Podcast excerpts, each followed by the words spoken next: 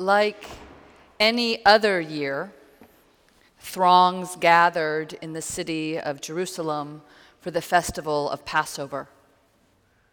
As in any other year, a great procession entered the western gates of the city, a procession of cavalry and soldiers headed by Pontius Pilate, Roman governor of Idumea, Judea, and Samaria.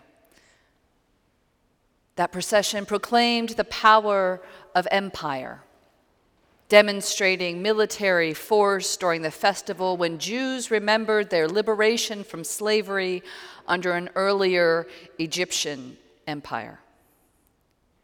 If their Jewish subjects got any ideas about freedom from their current oppressors, the military was there to crush any rebellion.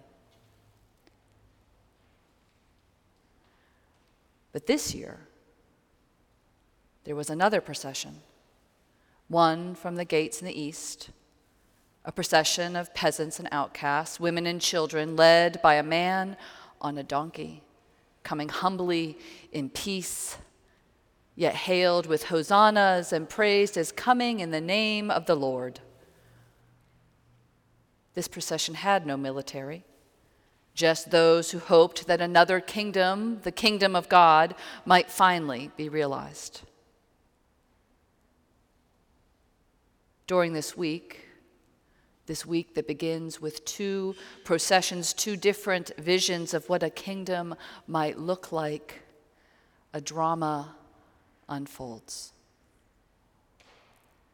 During this week, the one who enters on a donkey challenges the powers that be, cleansing the temple, overturning the tables of the money changers, teaching in parables about the kingdom of God, who will enter and who will not. During this dramatic week, a wide assortment of characters, a friend become betrayer for 30 pieces of silver the rock of the church, denying his Lord three times.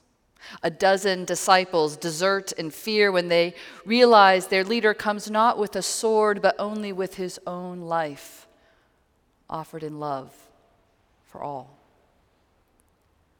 There are crowds and soldiers mocking and spitting, cruelly indifferent to a man's life. There are thieves on crosses there are women following at a distance. The drama swirls with the action of many, but it centers upon two men, two choices.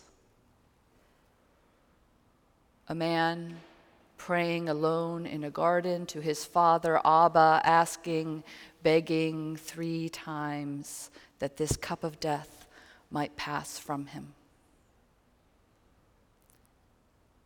But when he realizes that this is the way to usher in a new kingdom of love, he humbles himself completely, following God completely, not what I want, but what you want.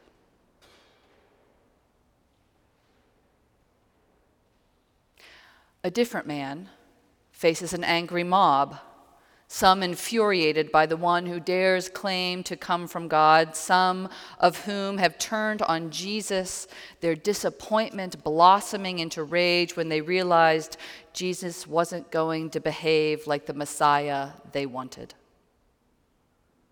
This man, Pilate, looks to the crowd for answers. He knows they have handed over Jesus out of rage and jealousy Yet he consults not God, not his conscience, but the crowds. Who do you want me to release for you? Barabbas, they cry. He tries again, but he gets the same answer. Why? What evil has he done? asked Pilate. But the crowds demand death. Let him be crucified. Instead of stopping the injustice, staying the lynch mob, the politician does the politically expedient thing, does what will save his skin, increase his poll numbers. He declares himself innocent, and then he hands Jesus over to be crucified. These two men are the hinges upon which this week swings the faithful one and the political one. The faithful one who follows not his own will, but the will of his Father, because he keeps his gaze upon the one who determines his whole life. This one humbled himself and became obedient to the point of death, even death on a cross. The political one, the one who follows not God, not his own conscience, but his desire to maintain power, choosing the safe route, bending to the will of the crowds rather than to what is right.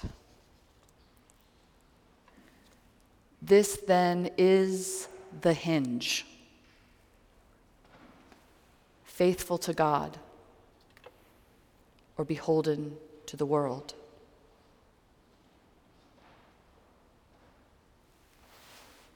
Which way do we choose? Which one do we follow? This is the central drama. This is the central question of this week. Today we are in the crowds observers of the drama.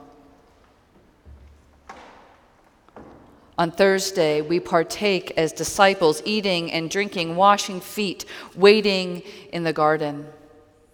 On Friday, we tremble before his obedience unto death as we prepare to take up our cross, even as we kneel at the foot of his.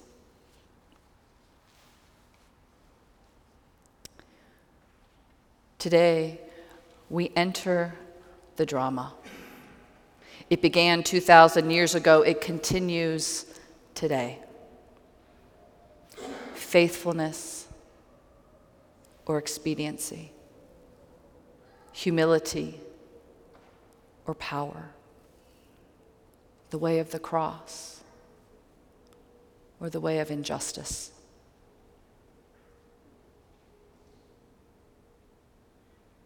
This week, we choose.